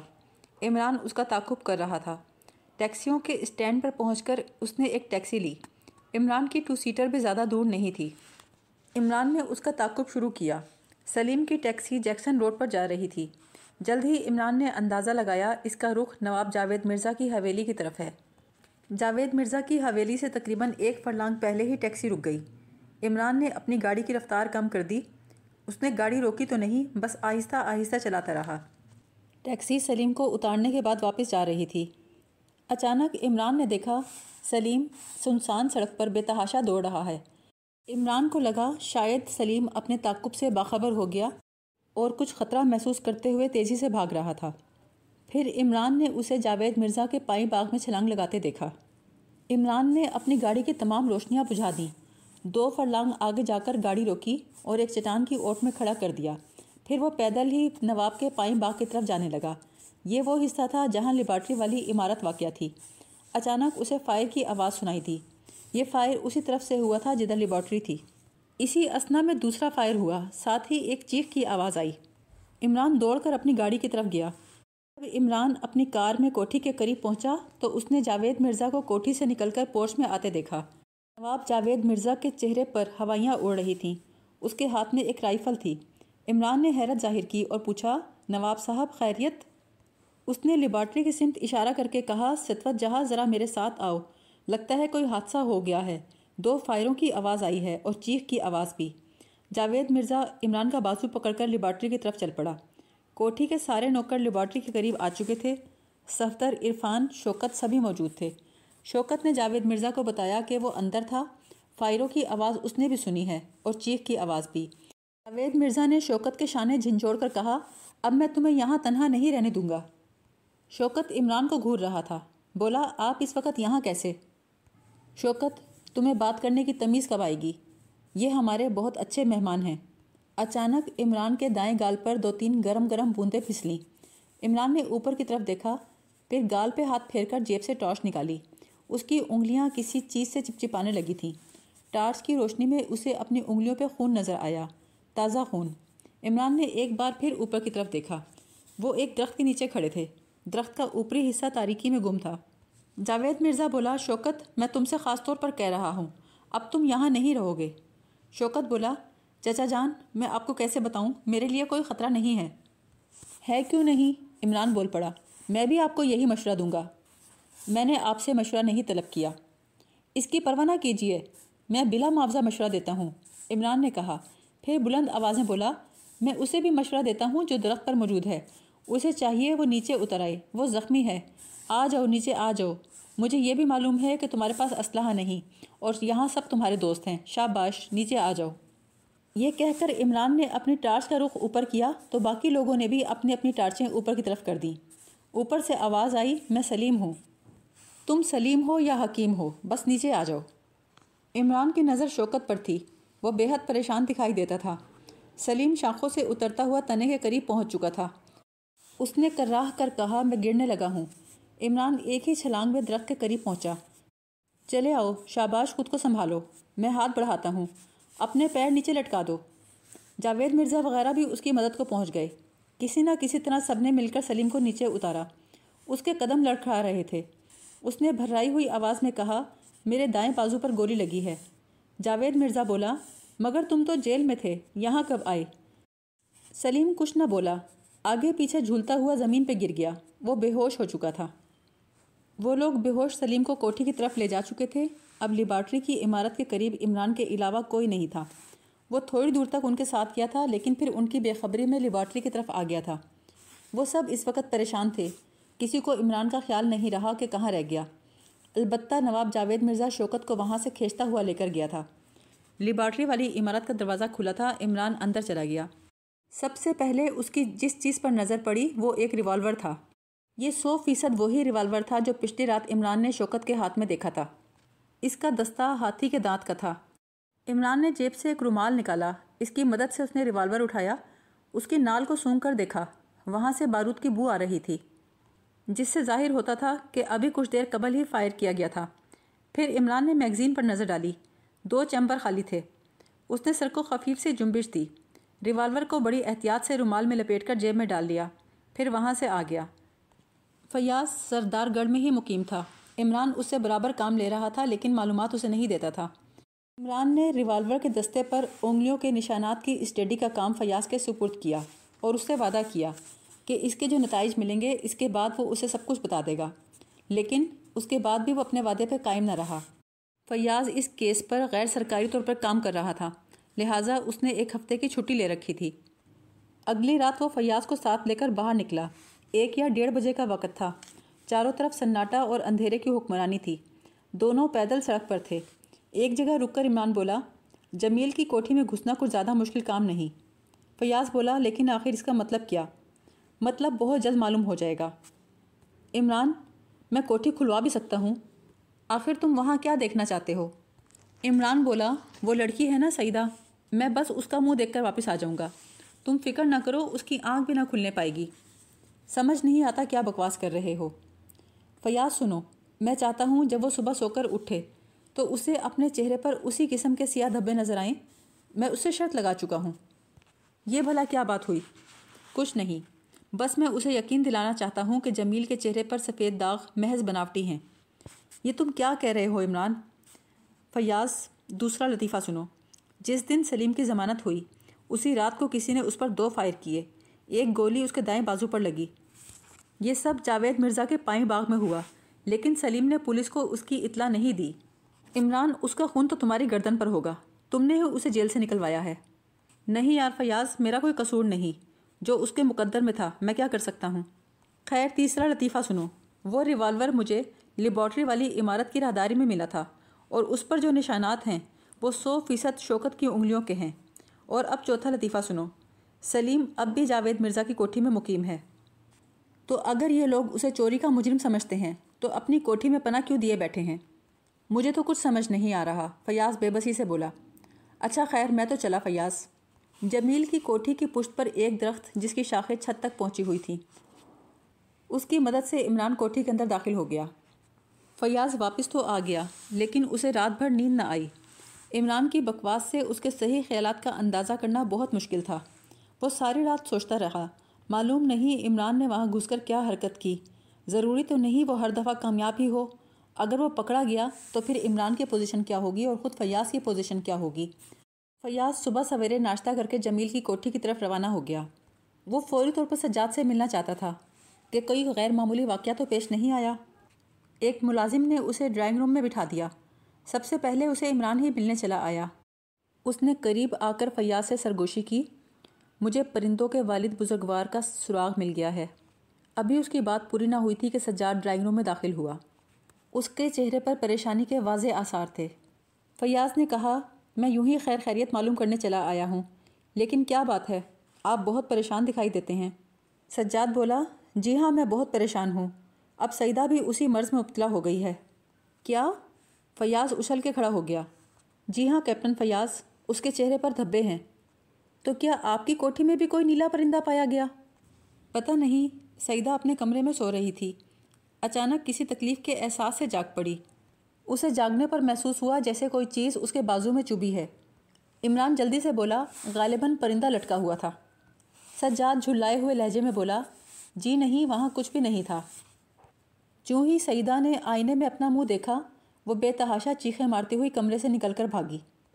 عمران بولا جمیل صاحب کو داغدار بنانے کا مقصد تو سمجھ میں آتا ہے، مگر سعیدہ صاحبہ کا معاملہ میری سمجھ سے باہر ہے۔ آخر شوکت کو ان سے کیا دشمنی ہو سکتی ہے؟ فیاض اور سجاد شوکت کے نام پر چونکے۔ عمران بولا جی ہاں اس کی لیبارٹری میں ایسے جراثیم موجود ہیں، جن کا تذکرہ ڈاکٹروں کی رپورٹ میں ملتا ہے۔ سجاد نے پوچھا، لیکن آپ یہ ثابت کیسے کر سکیں گے؟ عمران بولا، چٹکی بجاتے میں ثابت کر دوں گا، آپ دیکھتے جائیے۔ لیکن پھر بھی عمران تمہارے پاس کیا ثبوت ہے؟ فیاض نے پوچھا۔ فیاض، مجھے ایک بات بتاؤ۔ کیا تم نہیں جانتے سلیم پہ گولی چلائی گئی اور ریوالور کے دستے پر شوکت کی انگلیوں کے نشانات تھے اور اس کی لیبارٹری میں نیلے رنگ کے پرندے پائے گئے جنہیں وہ آتش دان میں جھونک رہا تھا؟ یہ آپ کیا کہہ رہے ہیں؟ سجاد نے بڑی حیرت سے پوچھا۔ بس سجاد صاحب، آپ ذرا تعاون کیجیے، بہت جلد مجرم کے ہاتھ میں ہتکڑیاں لگ جائیں گی۔ عمران صاحب، آپ بتائیے، آپ جو کہیں گے میں کروں گا۔ آپ ابھی اسی وقت کچھ رشتہ داروں کو ساتھ لے کر نواب جاوید مرزا کی طرف جائیے۔ کیپٹن فیاض بھی آپ کے ہمراہ ہوں گے۔ ان سے جا کر ڈائریکٹ پوچھئے کہ اب ان کا کیا ارادہ ہے۔ کیا وہ جمیل سے اپنی لڑکی کی شادی کرنا چاہتے ہیں؟ ظاہر ہے وہ انکار کریں گے۔ پھر اس وقت کیپٹن فیاض اپنی اصلیت ظاہر کرے اور ان کے سائنسدان بھتیجے پر شک ظاہر کرے اور ان سے کہے کہ وہ ان کے بھتیجوں سے کچھ سوالات کرنا چاہتا ہے۔ ٹھیک اسی وقت میں وہاں پہنچ جاؤں گا۔ تو آپ لوگ روانگی کی تیاری کریں، میں بھی چلتا ہوں۔ جب سجاد اپنے رشتہ داروں کو لے کر نواب جاوید مرزا کے ہاں گیا، تو اس کا پارا بہت چڑھ گیا، بات بہت بڑھ گئی۔ اس نے فیاض سے کہا، میرے سب بچے یہیں موجود ہیں، یہ شوکت ہے، یہ عرفان اور یہ صفدر۔ آپ کو بھلا کس پر شک ہے اور اس شک کی وجہ کیا ہے؟ وقت اسٹڈی میں جاوید مرزا کے خاندان والوں کے علاوہ جمیل کے خاندان کے سارے مرد موجود تھے۔ بات جمیل اور پروین کے رشتے سے شروع ہوئی تھی۔ جاوید مرزا نے ایک برس کے مریض سے اپنی لڑکی کا رشتہ کرنے سے انکار کر دیا تھا۔ اس پر سجاد نے کافی لے دے کی۔ پھر فیاض نے ان کے بھتیجوں میں سے کسی ایک کو جمیل کے مرض کا ذمہ دار ٹھہرایا۔ جب جاوید مرزا نے وضاحت چاہی تو فیاض کے ہاتھ پاؤں پھول گئے۔ اسے توقع تھی عمران وقت پر پہنچ جائے گا۔ اس وقت وہ اسے دل ہی دل میں ایک ہزار الفاظ فی منٹ کی رفتار سے گالیاں دے رہا تھا۔ فیاض صاحب، آپ بولتے کیوں نہیں؟ خاموش کیوں ہو گئے؟ جاوید مرزا للکار کر بولا۔ اچانک اسٹڈی کے باہر سے عمران کی آواز آئی اور فیاض کی جان میں جان آئی۔ اما یار چلو شرماتے کیوں ہوں سب سے پہلے سلیم داخل ہوا، اس کے پیچھے عمران۔ شاید وہ اسے دھکیلتا ہوا لایا تھا۔ ارے شہزادہ ستوت جا، یہ کیا مذاق ہے؟ آپ بغیر اجازت یہاں کیسے چلے آئے؟ حضور، میں تو صرف یہ پوچھنے کے لیے حاضر ہوا ہوں۔ آخر ان حضرت کی رپورٹ کیوں نہیں درج کروائی؟ آج سے چار دن قبل آپ یہاں سے تشریف لے جائیے، نواب جاوید قرایا سلیم خوفزدہ ہو کر بولا، یہ مجھے زبردستی لے کر آئے ہیں۔ شہزادہ ستوت، جا، میں بہت بری طرح پیش آؤں گا۔ جاوید مرزا اٹھ کے کھڑا ہو گیا۔ اس کے ساتھ ہی اس کے بھتیجے بھی۔ بیٹھو۔ عمران کے لہجے میں ایسی اجنبیت تھی جس سے فیاض واقف نہ تھا۔ عمران بولا، میرا تعلق ہوم ڈپارٹمنٹ سے ہے۔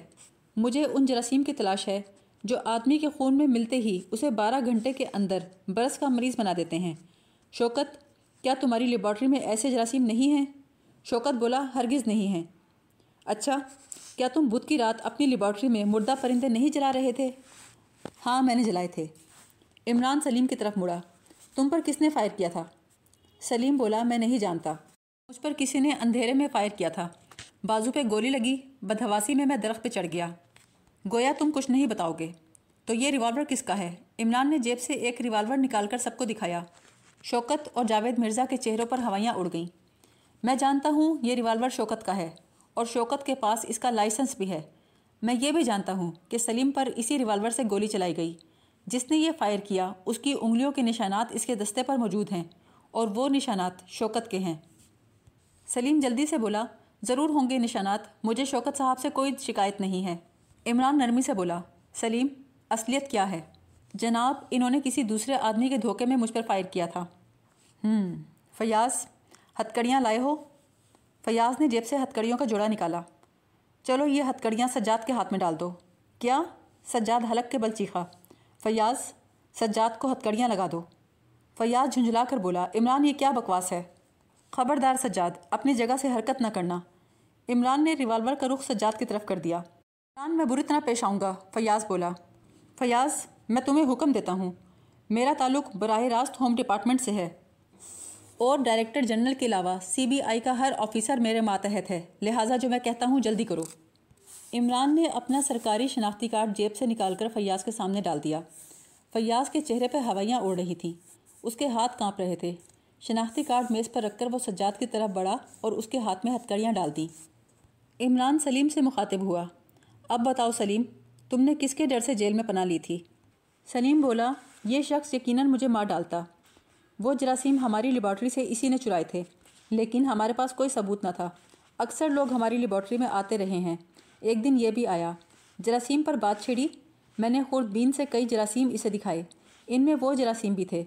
سو فیصد شوکت صاحب کی دریافت۔ ایک ہفتے کے بعد ہی جراثیم کا مرد بان پرسرار طور پر لیبارٹری سے غائب ہو گیا۔ جراثیم کے مرد بان کے غائب ہونے کے بعد جمیل صاحب اور نیلے پرندے کی کہانی سامنے آئی۔ میں نے شوکت صاحب کو بتایا کہ ایک دن سجاد لیبارٹری آیا تھا، پھر اسی شام ہماری لیبارٹری میں تین مردہ پرندے پائے گئے۔ وہ بالکل اسی قسم کے تھے جس قسم کے پرندے کا تذکرہ اخبارات میں تھا۔ جس سے یہ بات واضح ہو گئی کہ سجاد یہ جرم شوکت صاحب کے سر تھوپنا چاہتا ہے۔ دوسری شام کسی نامعلوم آدمی نے مجھ پہ گولی چلائی۔ میں بال بال بچا۔ میرا دعویٰ ہے کہ مجھ پر سجاد نے ہی حملہ کیا تھا، کیونکہ میں ہی وہ واحد گواہ تھا جس نے سجاد کو لیبارٹری میں وہ جراثیم دکھائے تھے۔ شوکت صاحب نے محض میری زندگی کی حفاظت کے خیال سے مجھ پہ چوری کا الزام لگا کر گرفتار کروا دیا۔ پھر پتہ نہیں کیوں کس طرح میری ضمانت ہوئی۔ ظاہر ہے اس انہونی نے مجھے بدہواس کر دیا۔ میں نے اسی طرف کا رخ کیا، لیکن کوئی میرا تعقب کر رہا تھا۔ یہاں پائیں باغ میں اندھیرا تھا۔ میں لیبارٹری کے قریب پہنچا۔ شوکت صاحب سمجھے شاید میں وہی آدمی ہوں جو آئے دن لیبارٹری میں مردہ پرندے ڈال کے جاتا ہے۔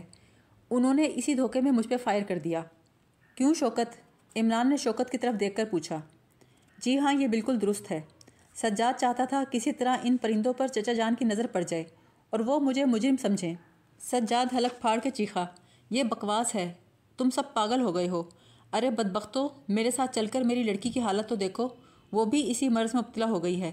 کیا اپنی بیٹی پر بھی میں نے وہ جراثیم آزمائے ہوں گے؟ شوکت بولا، تمہیں بیٹی یا بیٹے سے کیا سروکار؟ تمہیں تو دولت چاہیے۔ اب دونوں برس کے مریض ہو گئے ہیں، دونوں ایک دوسرے کو پسند کریں گے۔ تم نے اپنی بیٹی کو اس مرض میں مبتلا اس لیے کیا ہوگا تاکہ کوئی تم پہ شک ہی نہ کرے۔ نہیں، دوسری حرکت میری تھی، عمران مسکرا کر بولا۔ تمہاری لڑکی دراصل کسی مرض میں مبتلا نہیں ہوئی۔ ان داغوں کو خالص سپرٹ سے دھوتے ہی چہرہ صاف ہو جائے گا۔ سجاد بولا، یہ سب مجھ پر جھوٹے الزام لگائے گئے ہیں، میں عدالت میں ایک ایک سے نمٹ لوں گا۔ ضرور نمٹنا سجاد، لیکن یہ تو بتاؤ اپنی بیٹی کا چہرہ دیکھ کر تم بے تحاشا ایندھن کے گودام کی طرف کیوں بھاگے تھے؟ یہ سن کر سجاد کا چہرہ زرد پڑ گیا۔ سجاد کی گرفتاری کے بعد عمران نے روشی اور فیاض کو تمام تفصیلات بتائیں۔ اپنی بیٹی کے چہرے پر داغ دیکھتے ہی سجاد گودام کی طرف بھاگا۔ وہاں وہ مردبان ایز اٹ از پڑا تھا جس میں جراثیم تھے۔ جب میں نے وہاں کی تلاشی لی تو نیلے رنگ کے پرندوں کا ایک ڈھیر ملا، ساتھ ہی ربڑ کے چند پرندے گوند کی ایک بوتل اور انجیکشن کی سوئیاں۔ دراصل وہ کوئی پرندہ تھا ہی نہیں، جسے جمیل نے اپنی گردن سے کھینچ کر کھڑکی سے باہر پھینکا تھا، بلکہ ربڑ کا پرندہ تھا، جس پر گوند لگا کر نیلے پر چپکائے گئے تھے۔ اس کے پیٹ میں ایک سیال مادہ تھا، جس میں جراثیم تھے۔ پرندے کی چونچ کی جگہ انجیکشن لگانے والی کھوکھلی سوئی فٹ تھی۔ پہلے جمیل پر باہر سے کھڑکی کے ذریعے ایک پرندہ پھینکا گیا، جو اس کے شانے سے ٹکرا کر اڑ گیا۔ پھر وہ نقلی پرندہ پھینکا گیا، جس میں لگی ہوئی سوئی اس کی گردن میں پیوست ہو گئی۔ ظاہر ہے وہ بدہواس ہو گیا۔ جیسے ہی اس نے اسے پکڑ کر دبایا، دباؤ پڑنے سے سیال مادہ سوئی کے راستے اس کی گردن میں داخل ہو گیا۔ اس نے بوکھلاہٹ میں اسے کھینچ کر کھڑکی کے باہر پھینک دیا۔ نیلے رنگ کا ایک پرندہ اس کے شانے سے پہلے ہی اڑ چکا تھا۔ وہ اسے بھی پرندہ ہی سمجھا۔ پچھلی رات میں جمیل کی کوٹھی میں گھسا۔ سعیدہ کو کلورو فارم سنگھا کر بے ہوش کیا۔ اس کے چہرے پر اپنی ایک ایجاد آزمائی۔ پھر اس کے ہوش میں آنے کا انتظار کرتا رہا۔ یہ سب میں نے اس لیے کیا تاکہ گھر والوں کا رد عمل دیکھ سکوں۔ جب وہ ہوش میں آنے والی تھی، میں نے اس کے ایک سوئی چبوئی اور مسیری کے نیچے گھس گیا۔ پھر وہ ہنگامہ برپا ہو گیا۔ اس ہنگامے میں سجاد بہت بدہواس تھا، لیکن اپنی بیٹی کو ہسپتال پہنچانے کی بجائے وہ تیزی سے ایندھن کے گودام کی طرف بھاگا۔ اس نے بے خبری میں میرے لیے خود ثبوت فراہم کیے۔ سچ تو یہ ہے کہ اس کی شامت آ گئی تھی، ورنہ ان چیزوں کو رکھنے کی ضرورت کیا تھی؟ یہ سب تو ٹھیک ہے، فیاض بولا۔ لیکن وہ تمہارا شناختی کارڈ؟ عمران بولا، یہ حقیقت ہے۔ میں تمہارا آفیسر ہوں۔ میرا تعلق براہ راست ہوم ڈپارٹمنٹ سے ہے اور ہوم سیکرٹری سر سلطان نے میرا تقرر کیا ہے۔ لیکن خبردار، اس کا علم ڈیڈی کو نہ ہونے پائے۔ فیاض کا چہرہ لٹک گیا۔ اس کے لیے یہ خبر بڑی تکلیف دہ تھی۔